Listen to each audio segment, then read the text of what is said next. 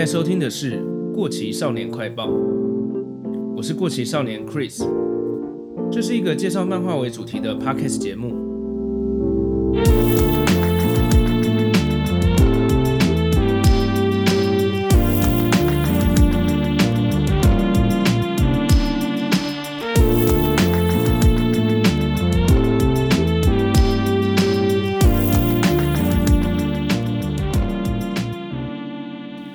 大家好，今天是这个节目的第一集。因为今天的内容有点算是自我介绍吧，所以这算是这个节目的第零话。其实我也不知道我对于做 Podcast 节目这件事情准备好了没。本来想说做好万全的准备，可以再多练习一下口条，或是多准备一些内容再开始录的。但是我最近听到一个说法，就是说如果等到完全都准备好才去做的话，那就已经太迟了。所以我决定不落人后，就直接开始做喽。前面有提到，嗯、这是一个我向大家分享跟推荐一些稍微有一点点老的日本漫画的 podcast 节目。如果你跟我一样，对于九零年代的日本漫画有点怀念，或者是说你没有经历过这个时期，但是对于这时候的漫画有点好奇的朋友，欢迎持续锁定这个节目。我每一集会挑选一部我喜欢的作品跟大家分享。至于为什么是针对九零年代的日本漫画呢？主要是因为我身为一个七年级生，一九九零年到两千零五年左右的日本漫画占据了我大半的青春时光。虽然我没有到那种超专业的去解析各个作品的程度，不过当年不管是热门或是冷门的作品，我都涉猎的还不算少。那时候在我可以负担的情况下，我也都有。去买我喜欢的作品来收藏。我发现呢，这五到十年来，有很多经典的作品都重新出版了完全版啊，或是爱藏版等等，让我觉得这些老漫画是不是还蛮有市场的？应该也是有一群人对这个题材是蛮有兴趣的嘛。虽然这些老漫画的客群应该都跟我一样是稍微有点年纪的朋友。我也还不知道会来听这个节目的人大概会是在什么样的年龄层，但是如果你对这时期的漫画有点好奇，不管是不是现在有点有重新出版的，嗯，如果能因为我的推坑而去看了之后，发现你也超爱，觉得相见恨晚的话，那就太好了。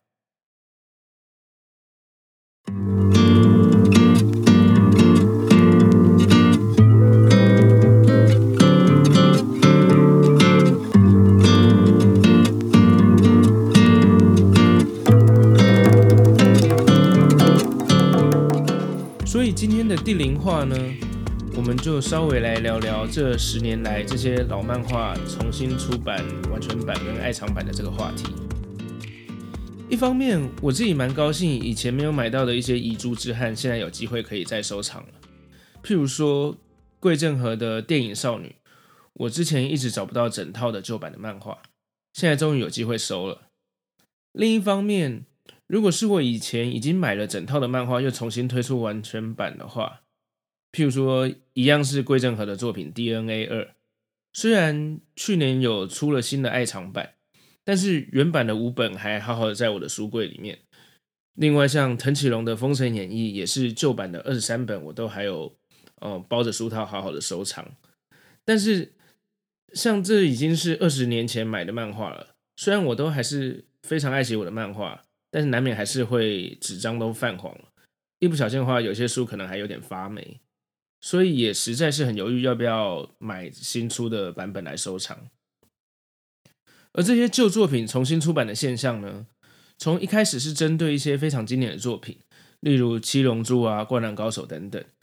一直到这一两年，我发现有一些当年也不算是非常大热门的作品，也开始推出完全版。像是，嗯、去年有一个风波的《水星领航员》的完全版，我印象中当年就不是一个非常热门的作品了，那它也开始出完全版。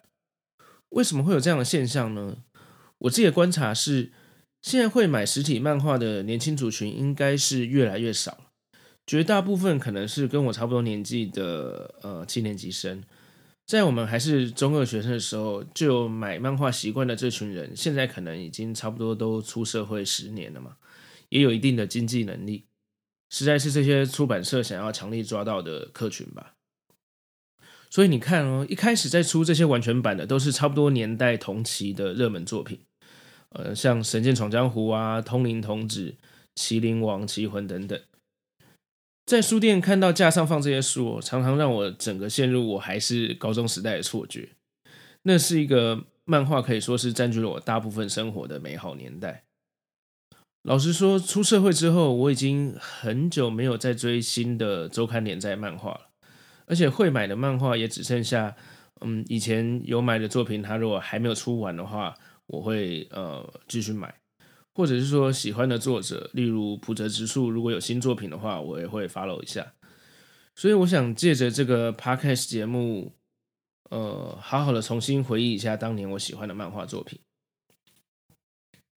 最后跟大家自我介绍一下，我是 Chris，是一个游戏城市设计师。嗯，做了十年的游戏，包括 FB 游戏、手机游戏，还有 Switch 跟主机游戏等等，都有一些制作的经验。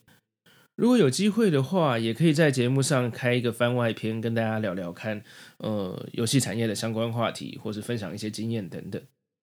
不过在 Pocket 上已经有不少蛮专业的游戏话题的节目了，我也都很喜欢听了，所以我大部分还是以跟大家分享跟介绍我喜欢的漫画为主，